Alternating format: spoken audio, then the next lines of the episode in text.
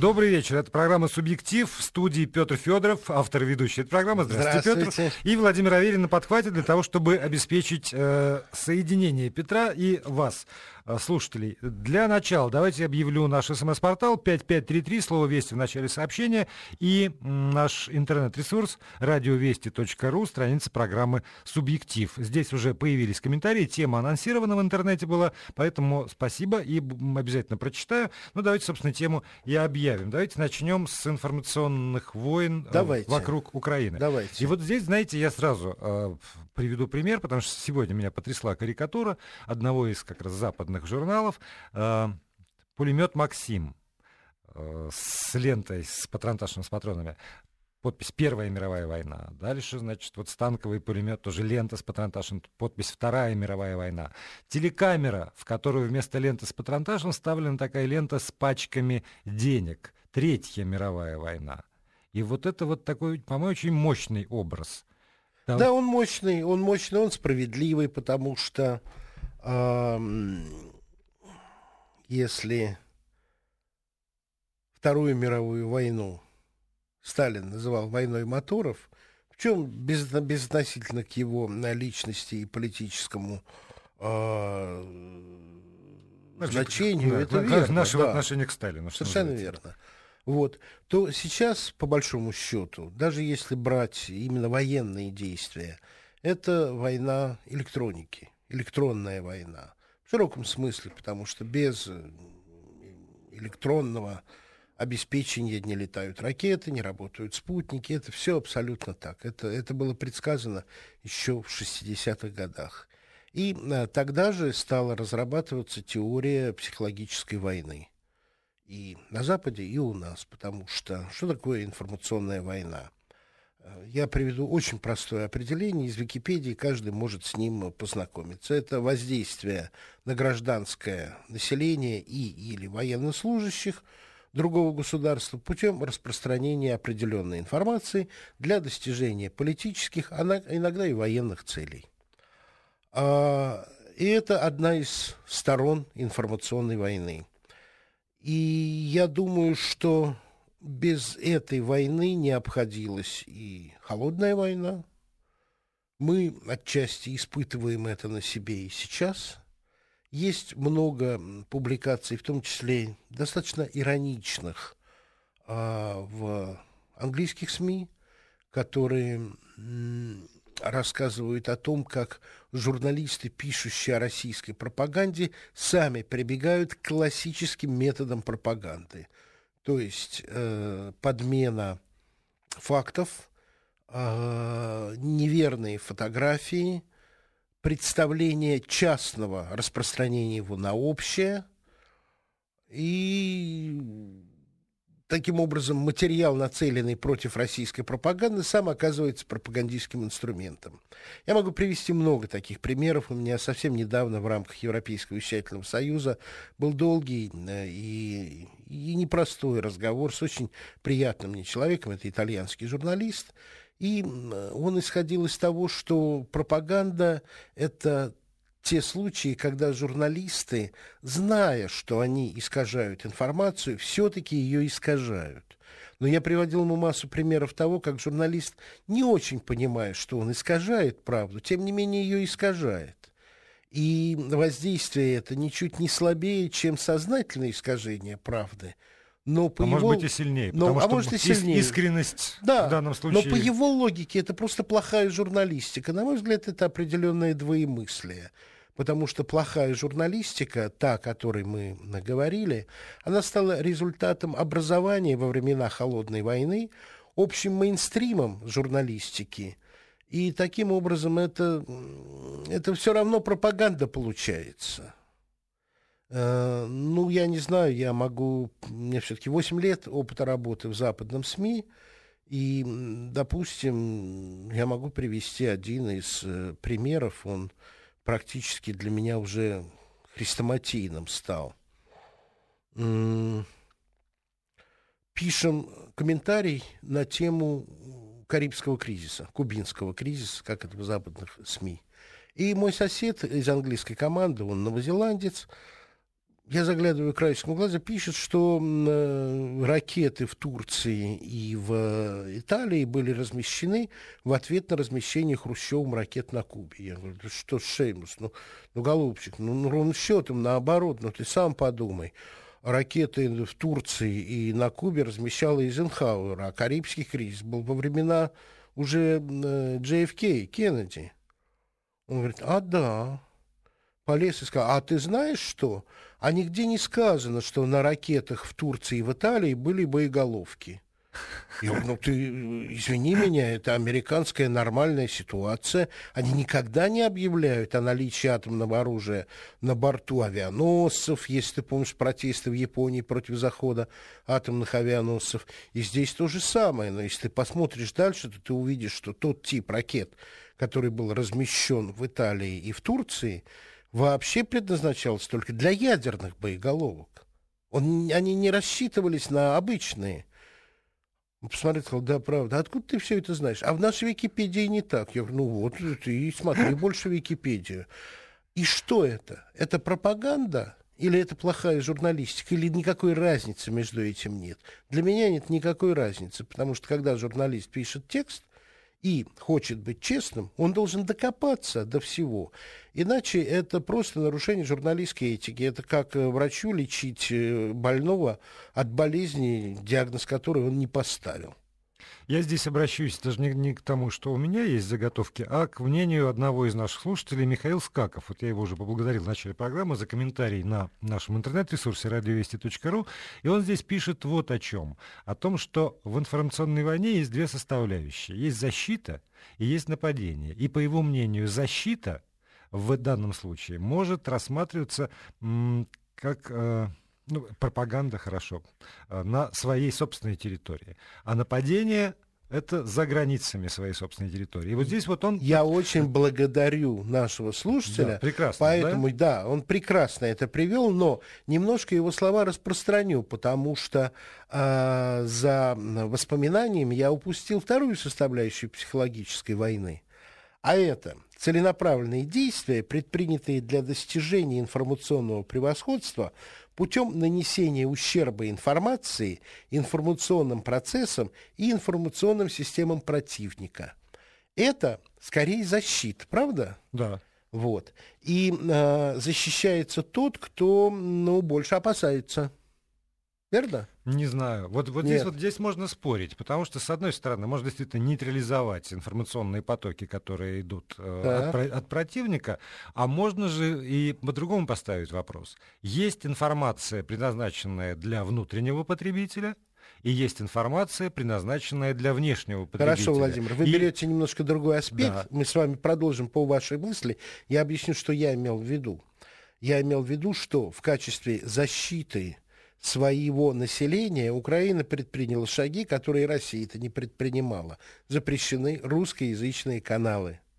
Наш канал нашего холдинга, Первый канал, НТВ. Э, и э, предпринимаются чудовищные действия против наших журналистов. И некоторые наши журналистские круги справедливо предполагают, что это попытка запугать российских журналистов, чтобы они туда не ездили или запугать журналистов, которым не нужна э, ни разрешение, ни виз, которые э, с украинскими корнями, чтобы они оттуда уезжали. Вот. Это тоже определенной степени защита, но эта защита выливается в кровавые драмы и э, в откровенные запретительские меры. Я вот об этой стороне. То, что вы говорите, пожалуйста, продолжите, и мы с вами поговорим. А, ну, я опять же, я ссылаюсь на, на мнение Михаила Скакова. Да. И э, есть адрес у той или иной информации э, или у тех или иных программ, которые распространяются. Например, здесь он приводит пример Россию. Здесь, он говорит, как раз мы в защите замечательно играем, чему свидетельство, высокие рейтинги и, ну, это консолидация общественного мнения. То есть вот та информация, которая идет, например, об украинских делах здесь у нас в России, она э, четко выстроена, она достигает своего результата. Население, э, те люди, которые потребляют эту информацию, они, во-первых, ей верят, Да. Доверяют и доверяют, соответственно, государству, его, его политике. Если мы рассматриваем ту информацию, с которой Россия выходит за пределы России, то вот здесь вот он пишет, во всяком случае, не все так успешно, потому что там э, голоса наших журналистов не настолько мощно, может быть, не настолько убедительно проникают к, к аудитории зарубежных стран, Западная Европа, в население внутри Украины, не знаю, там весь остальной мир, включая Соединенные Штаты Америки, хотя, говорит он, наверное, и здесь тоже есть какие-то победы, потому что в последнее время изменилось все-таки отношение к Западной, в Западной Европе, э, к политике России в вопросе Украины, и здесь, пишет Михаил, нужно, не откладывая надолго, искать новые возможности перехватить инициативу инициативу у Соединенных Штатов Америки. Здесь сразу много. И как США, как главный э, противник этой информационной войне, и как э, возможность вот как раз перехватывать инициативу. Очень разумное мнение. Я благодарен нашему слушателю. Побольше бы таких слушателей. Собственно, я был бы счастлив, если бы на таких слушателей наша передача и была рассчитана. Он поднял действительно очень много вопросов, Михаил, и отчасти написал о том, что мне хотелось бы сказать. А, может быть, в первый раз мы не проигрываем информационную войну. Этим объясняются такие публикации, а, в общем, их становится все больше и больше, где критикуются наши внешнеполитические инструменты, в частности, Rush Today если бы она не срабатывала, если бы она не попадала в цель, ее бы не замечали. А сейчас ее считают серьезным фактором, и с ней начинают спорить, ее критиковать, значит, достаем. А цели э, нашей внешней пропаганды наш слушатель очень хорошо и точно определил. Но если мы возьмем с вами на одну из целей, а именно Украину, то запрещение наших каналов, которое, в общем, носит э, локальный характер. Те, кто хотят, смотрят в интернете. И когда я общался со своими украинскими коллегами, они прекрасно знают наших главных ведущих, их имена, их позицию. А, их позицию, да. Мы так не знаем э, украинских ведущих, ну, только в отдельных случаях, когда, скажем, у Шустера э, журналист, работающий для Daily Mirror, по-моему, Франкетти, выступил с тем, что никто не ожидал, с тем, что вовсе не наемники воюют на востоке Украины, а это сами граждане востока Украины, тех, кого он видел. Он все время говорил то, что я видел. И э, эта борьба пользуется поддержкой населения. Это вызвало шквал а, негодования Негодование, в студии да. украинской. Поэтому, а, если брать на Украину, то получается тоже работаем эффективно, раз нас запрещают и через запрет все равно смотрит. Кто-то со спутника, кто-то с нелегально купленных э, тарелок, кто-то в интернете, но смотрит. И вот, знаете, я боюсь, что сейчас мы упускаем еще вот один важный аспект. Когда мы говорим про наши СМИ и приводим в пример, например, Rush или на ведущих наших телевизионных каналов, или радио, э, или нашу ну, прессу, ну вот печатную прессу, там газеты, журналы, то мы упускаем из виду еще такой огромный сегмент, который существует в интернете. Совершенно верно. Вот. И здесь я сегодня как раз туда заглянул, и, знаете, подчас вот чувство омерзения. И, и даже не, не потому, что э, там вот какие-то украинцы в, в интернете там чего-то поливают грязью, поливают, но э, тем же самым с передергиванием фактов, с совершенно невозможной для меня, во всяком случае, лексикой, а, с, э, ну, вот с каким-то патологическим удовольствием от копания да. вот в, в дерьме.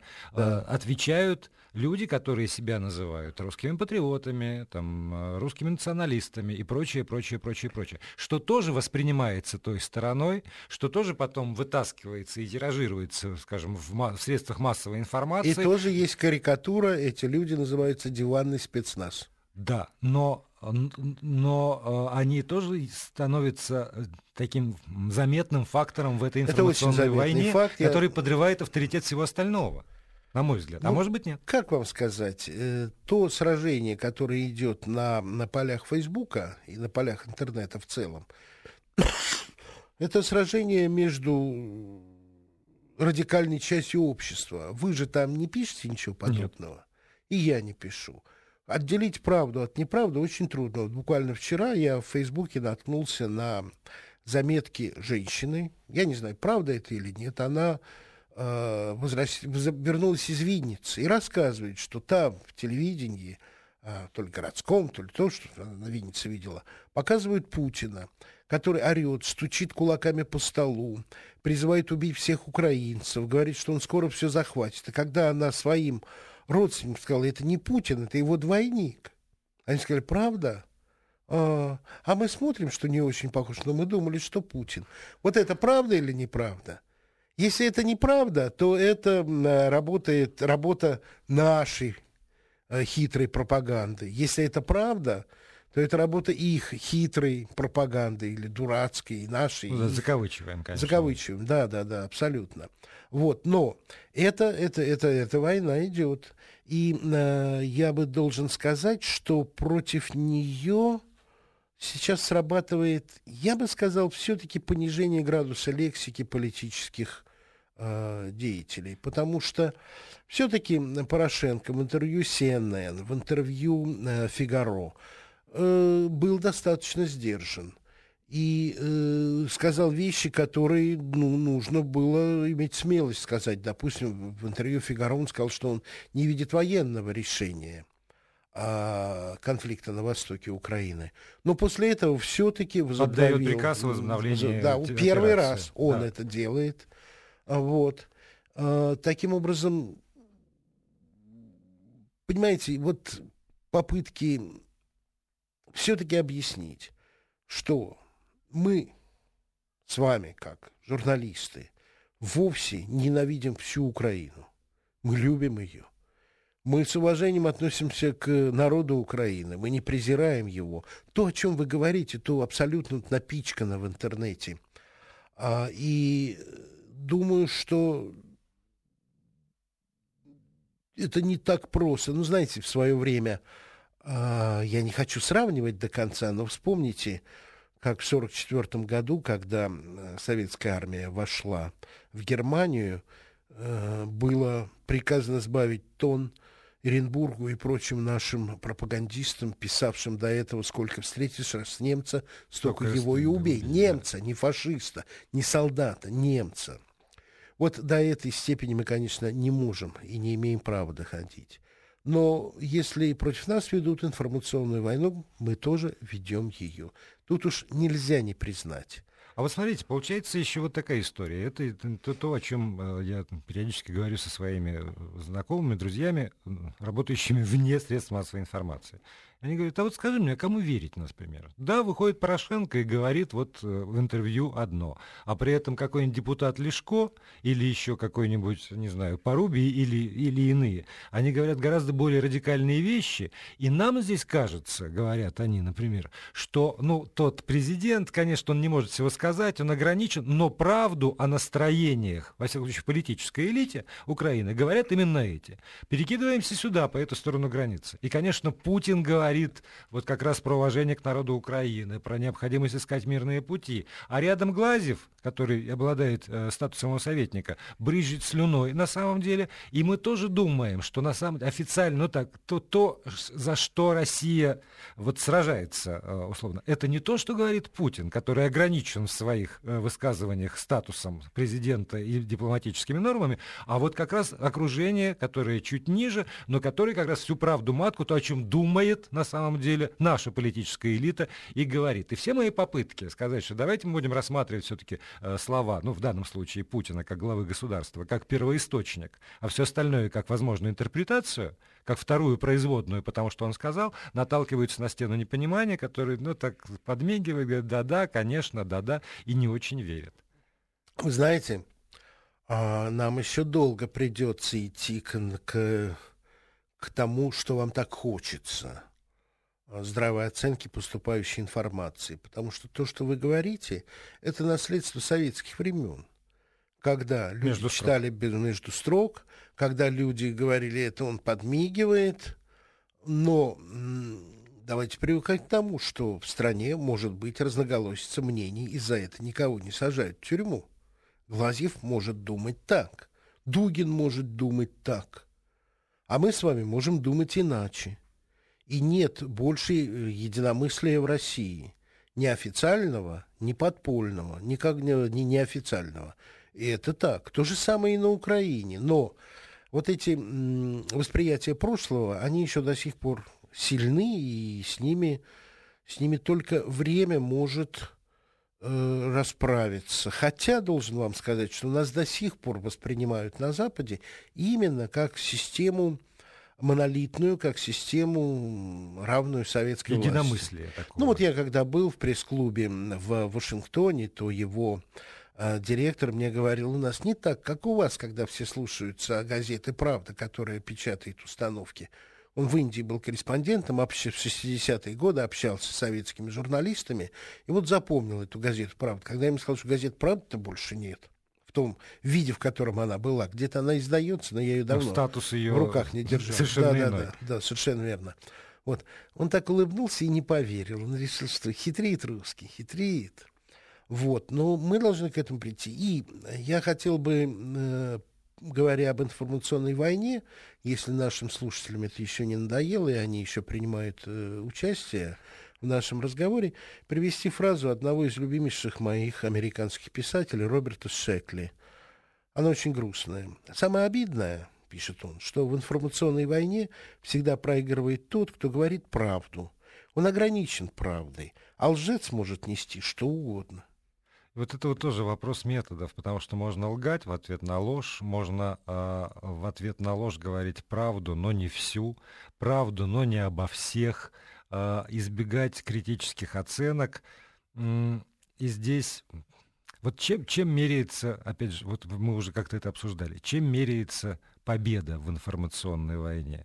Тем, что э, доносится информация и сохраняется человеческий облик, или тем, что человеческий облик теряется, репутации втаптываются в грязь, но зато на какое-то краткое время удается всем за замылить мозг. Вы знаете, мне кажется, что э, мои слова о том, что мы сейчас не проиграем информационную войну, выражаются сейчас, как мне кажется, самым главным – том, что на данном этапе, пусть очень хрупко, пусть почти виртуально, но э, в вопросе решения путей украинского кризиса Россия получила некоторую солидарность Великобритании, извините, ради бога, Франции и Германии. Что уже немало. Это очень много. Давайте сейчас новости, и потом на другую тему поговорим. И еще одна тема, которую мы сегодня хотели с вами обсудить, касается возможности появления в нашей стране Джона Тефта в качестве посла чрезвычайного полномочного, да? Кажется, так Ну, американские послы да. такие, и наши послы, послы такие. Там такие да, чрезвычайно это... полномочного посла Соединенных Штатов Америки в Российской Федерации. Кто это, что это, чем это грозит или ничем это не грозит. Э, ну, и я думаю, что здесь мы так или иначе выйдем на тему демонизации Америки э, а может быть и нет. Во всяком случае, запрос о согласовании фигуры э, Джона Тефта отправлен в Москву. Э, если из Москвы последует положительный ответ, кандидатура будет внесена в Сенат, да, в Сенат на согласование, да. э, и тогда он приедет сюда в качестве посла. Да, с верительными грамотами. Да, и э, я посмотрел заголовки наш, наших э, тоже средств массовой информации по поводу его возможного да. назначения. От э, самых невинных в Москве может появиться новый посол, до сможет ли новый посол США устроить в Москве цветную революцию, как на Украине. Замечательно, замечательно. А я просто хотел бы завершить э, наш э, разговор предыдущего получаса. Мы с вами услышали новость, что Киев готов к переговорам с сепаратистами, с представителями э, Восточной Украины. Это означает, что все-таки наша позиция политическая, поддержанная нашей пропагандистской структурой, на данный момент не проиграла. Это к тому, что мы не проигрываем в информационной войне. И это очень важно, потому что э, это общее мнение, но продолжение конфликта Европе не на руку, а Америке скорее на руку. Поэтому наш, наш переход к новому послу как раз ложится в парадигму этого некоторого разногласия, на котором, возможно, Россия пытается сыграть между Америкой, между Вашингтоном и Брюсселем. Ну, давайте к Тефту.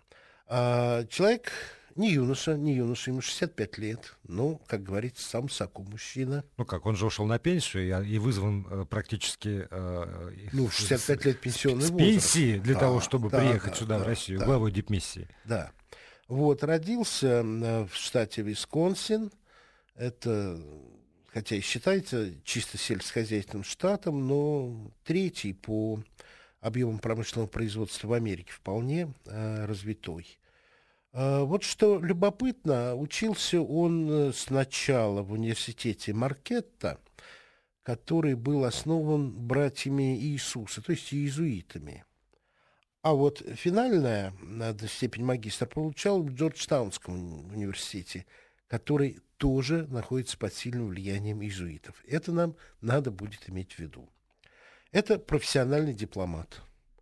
А, человек, который Э, ставит во главу угла интересы Америки в том виде, в как он понимает, умело и точно их э, защищает или проводит в жизнь те установки, которые были приняты в Америке на президентском уровне и, соответственно, Госдепом разработаны. Он начинал свою работу в Венгрии и в Израиле – Э, в 80-х годах участвовал в переговорах по подготовке СНВ-1. Это много что значит, потому что в 85 году переговоры еще не были деградировавшими и требовали очень серьезной дипломатической подготовки.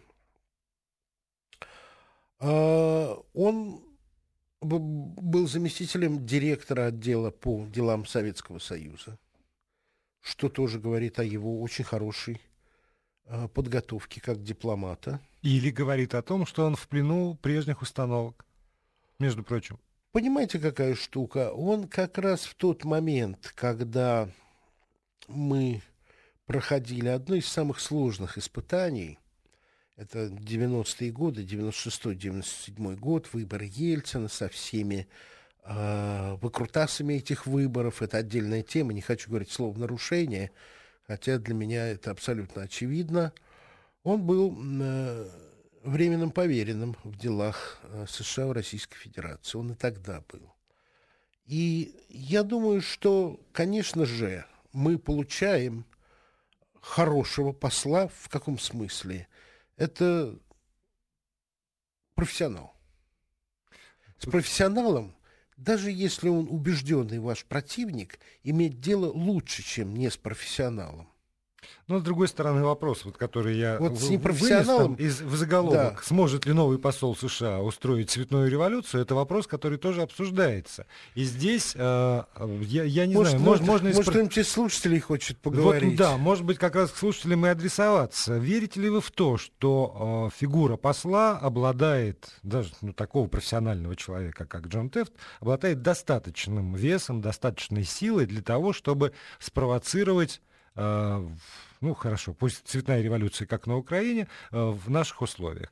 5533, слово «Вести» в начале сообщения, знаете, прекрасный смс-портал, радиовести.ру, и здесь вот я готов подключать телефон 232 15 59, код 495, 232 15 59, код 495, пожалуйста, звоните, задавайте вопросы, которые у вас э, возникают в ходе этого разговора по поводу посла и э, наших там российско-американских отношений, либо м- высказывайте свое мнение мнение относительно этого человека, если вы так или иначе уже познакомились с материалами, их довольно много было. И вот когда вы перечисляли, например, Петр, э, его карьеру дипломатическую, то я себе специально выписал такое, что он работал в самых антироссийски настроенных странах, в тот период, когда они были особенно антироссийски настроены, и называется его э, посольская карьера в Литве, и в Грузии, если в тот период как раз, когда была э, война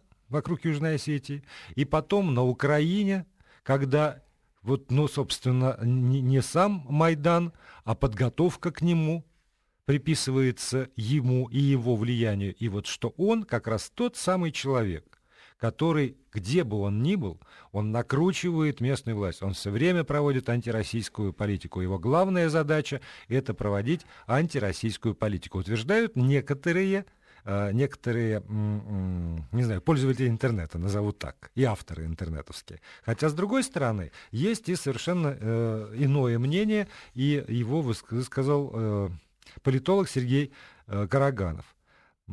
Тот посол, которого предлагают, это технический посол и совершенно очевидно не соответствует тому уровню, который предлагает посольство великой державы. А, этим способом Обама демонстрирует свое недовольство российской политики и снижение интереса к России. Я не согласен ни с тем, ни с другим. Я вам скажу почему. А, во-первых, а, мне не вполне нравится термин антироссийские государства, потому что на государство распространять э, настроение политических кругов или даже части политических части, кругов, скорее, которые так, имеют так вернее, доступ да. к экрану и к микрофону, это не вполне корректно. Вот что касается Грузии. Смотрите, что о нем говорил Саакашвили. А, Тефт стал частью культурной, политической и социальной жизни Грузии – чему помогла и супруга посла. Любая страна, имеющая дипломата такого ранга, должна этим гордиться. Правда, хорошие слова. А грузинская оппозиция обвиняла Тефта в близости к режиму Саакашвили, чрезмерной близости, и использовании политика для противодействия России. Вот. Экс-министр Георгий Хайндрава заявил, посол США Джон Тефт Грузию не любит. Вашингтон хочет использовать Саакашвили в качестве жирного червяка для наживки, чтобы усложнить позицию России.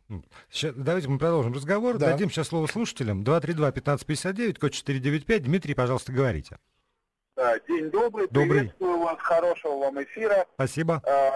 Да, я хотел бы высказать немножко вот такую точку зрения. К сожалению, я вот думаю, что новый посол повлиять на политику и устроить, ну так вот, в кавычках, а, бархатную революцию, так, цветную, сможет, но не потому, что он, как бы, грубо говоря, профессионал в этом, а потому что сама э, политическая ситуация в России к этому подталкивает.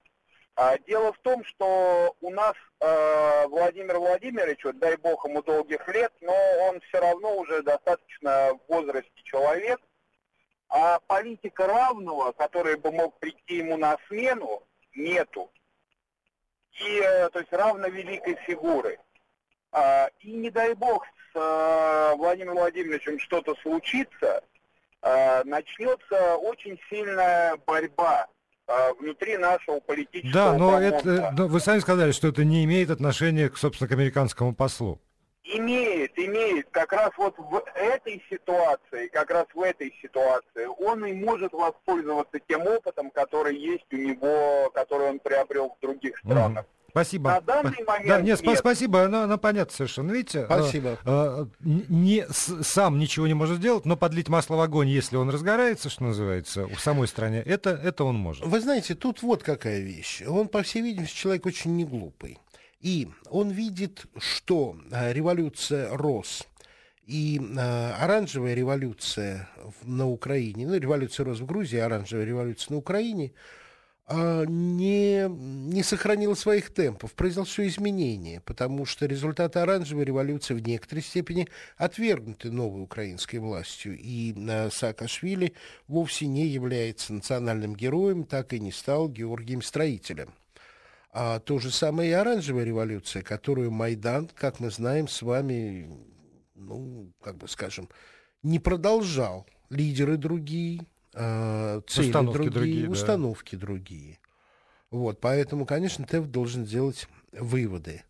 Что касается Путина, то так всегда бывает, когда сильный лидер, эффективный лидер, и кажется, что замены никакой не будет. Но это одни детские рассуждения. Я помню, я в свои 8 лет рассуждал, вот Никита Сергеевич не станет, кто же будет управлять? Да. И вместе с дачным другом мы пришли к, мне, к мнению, что никто, кроме Анастаса Ивановича Микояна. Ну, а ровно так же, э, там, э, как Брежнев умер, а что же дальше? Совершенно верно. Дальше нашлось кому. Сейчас новости, потом мы продолжим с вами этот разговор. Петр Федоров и Владимир Аверин в студии. Наш телефон 232-1559, код 495. И у нас на связи Евгений, пожалуйста, говорите здравствуйте. Ой, а, добрый день. У вас там что-то случилось? Э, да нет, это сзади, я в пробке еду. Э, добрый день, Евгений, Москва. Значит, я считаю, что у Джона Тефта э, нету никаких шансов сейчас влиять на ситуацию в России, потому что у нас сейчас просто политически невозможно. Законы по, по НКО, плюс э, Цветная революция на данный момент просто невозможна. Это э, первое. Скорее всего, он как опытный политик э, будет э, э, просчитывать э, ситуацию, то есть он будет смотреть, что происходит, э, и наоборот выстраивать отношения положительные для того, чтобы для того, чтобы создать почву на будущее, может быть, на будущие периоды. Потому что сейчас общество у нас консолидировано, вот с Крымом, с Украиной, все общество видит, что происходит после цветных революций, просто э, нет на кого опереться. У, них, у него технически здесь, э, в России, не будет на кого опереться, чтобы сделать революцию. Либо им должен, нужна какая-то другая формула, уже новая формула вот этих революций, которая пока никто ну, не проходил. Вот старая уже не будет у него здесь работать. Понятно. Спасибо, Спасибо вам большое. Спасибо. Спасибо. Да. Мне очень нравится это мнение. Я бы только слово позитивное отношение заменил бы на прагматичные а, потому что мы знаем, кто едет, и это очень хорошо, что мы знаем, кто едет. А, мы знаем, что это неплохой аналитик, он умеет предвидеть события до некоторой степени. Ну вот, например, он э, выступал горячим сторонником создания международного консорциума, который управлял бы, но не владел бы газотранспортной сетью Украины. Он говорил о том, что Россия никогда не откажется от мечты вернуть себе Севастополь. И я думаю, что э, работая в Москве, он как раз может э, проложить некоторые выкладки, практические, теоретические э, прогнозы для выстраивания новой системы отношений с Россией, потому что старая даже перезагрузка не могла залатать треснувшую систему отношений США и России, США как мирового лидера, а Россия э, словами Обамы уменьшенная до региональной державы. Петр, простите, а мы не преувеличиваем роль посла? Потому что внешнюю политику США определяет все равно там президент и Госдепартамент. А посол в любом случае только воплощает в жизнь те решения, которые приняты. Равно как предположить, что наши послы проводят какую-то там отдельную политику от той, которую определяет президент и МИД, ну вот тоже я не могу. Дальше все упирается только в э, ну, там, талант и способности с той или иной эффективностью проводить ту политику, которая все равно определена в рамках тех э, границ, которые определены. Он все равно же не может выходить за эти границы. Он действительно не более чем исполнитель воли пославшего его государства. Вы знаете, это все так. Но при этом умение анализировать и умение понимать, что происходит в стране, а оценка политических фигур – это э, функция посла. И когда мы возвращаемся к Тефту, то это он угадал в еще очень молодом, еще очень растущем Арсении Яценюке человека, на которого Америка может положиться. Это уже немало на mm-hmm. даже одного этого факта. И а, Тефт профи, и нам от этого только хорошо. Понимаете, я моя глубокая убежденность, что лучше иметь дело с враждебным профессионалом, чем с аморфно настроенным любителем, каким был предыдущий посол. Образно говоря, это все равно, что с кошкой в шахматы играть. Она фигуры перемешает, на доску нагадит, задерет хвост и пойдет рассказывать, как она всех уделала. Вот для меня предыдущий посол Макфол. Я, э, скажем, э, подписан на него в Фейсбуке, и вот этот вот задранный хвост э, отчетливо вижу во многих-многих его э, фразах. А что касается Тефта, Повторяю, мы знаем, кто к нам едет. Мы знаем, что он делал. Мы знаем, как он настроен к России. И, соответственно, с этим и будет выстраиваться ситуация. Наш э, предыдущий слушатель очень правильно сказал, что ему не очень-то есть на кого опереться. А зная, что это за человек, не знаю, как он будет воспринят э, СМИ. Угадает ли он своего Януковича, э, Януковича, господи, Яценюка? Найдет он здесь Яценюка? Ну, я не знаю, да, может быть, он может... Нет, это вопрос, который не требует ответа. Я предлагаю послушать Елену, пока Давайте. еще есть такая возможность. Елена, здравствуйте. Алло, алло, 232-1559, код 495. Здравствуйте, да. Елена. Добрый вечер. А, мне очень понравилось ваше обсуждение последние несколько минут. Я, в принципе, согласна. Я, я, если коротко ответить на вопрос, может ли посол повлиять на ситуацию, он будет, естественно, над этим работать. Другой вопрос, как быстро а, он сможет повлиять на ситуацию. А, дело в том, что политика США по отношению к России не меняется и не изменилась. И, в общем-то, чтобы даже просто понять, в каком направлении она движется, стоит посмотреть на тех людей, которые стоят не послами, а вот внутри, которые руководят внутренней политикой США. И это, конечно, сейчас очень реакционно настроенная а, группа людей.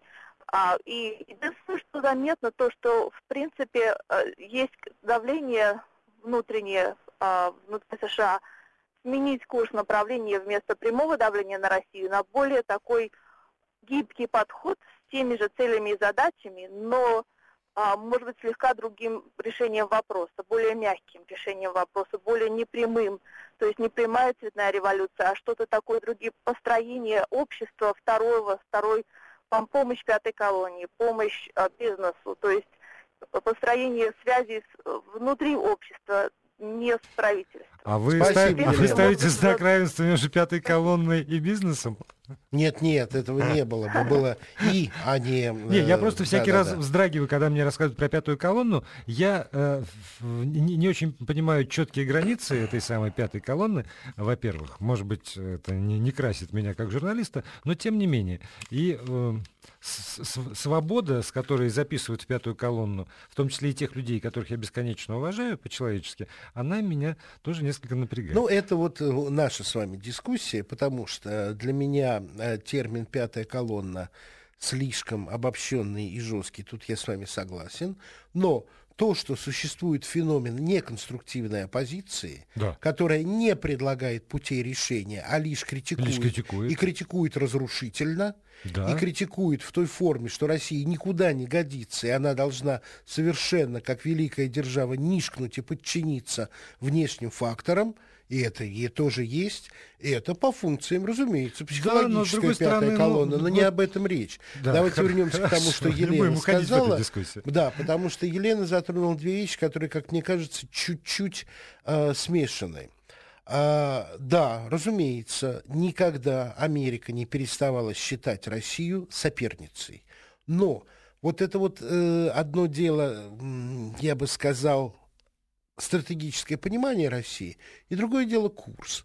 Потому что был курс Вашингтона, абсолютно четко читаемый долгое время, что с Россией можно не считаться. Что России можно пригласить э, на восьмой приставной стульчик, она будет этому рада, и дальше с ее мнением можно не считаться ни в размещении баз, ни в э, продвижении ПРО, ни в других моментах. И эту манеру взял на себя и Брюссель, который категорически отказался обсуждать с Россией еще при Януковиче последствия вступления, подписания на договор об ассоциации Украины с Европой. Сказали, не ваше дело. Вот сейчас для Европы ситуация изменилась. Думаю, что она и для Америки поменяется. И как фигура опытного человека, который не только э, продвигает интересы Америки и не только является умелым э, фактором поддержки технологий цветных э, революций, думаю, это будет полезная фигура, потому что нужно выстраивать отношения заново. То, что э, цветная революция у нас затруднительна, я думаю так. И предыдущий слушатель сказал об этом. Ну вот, время нас ограничивает. Время все, время вышло, давайте дождемся следующей среды. Спасибо, Петр Федоров был в студии.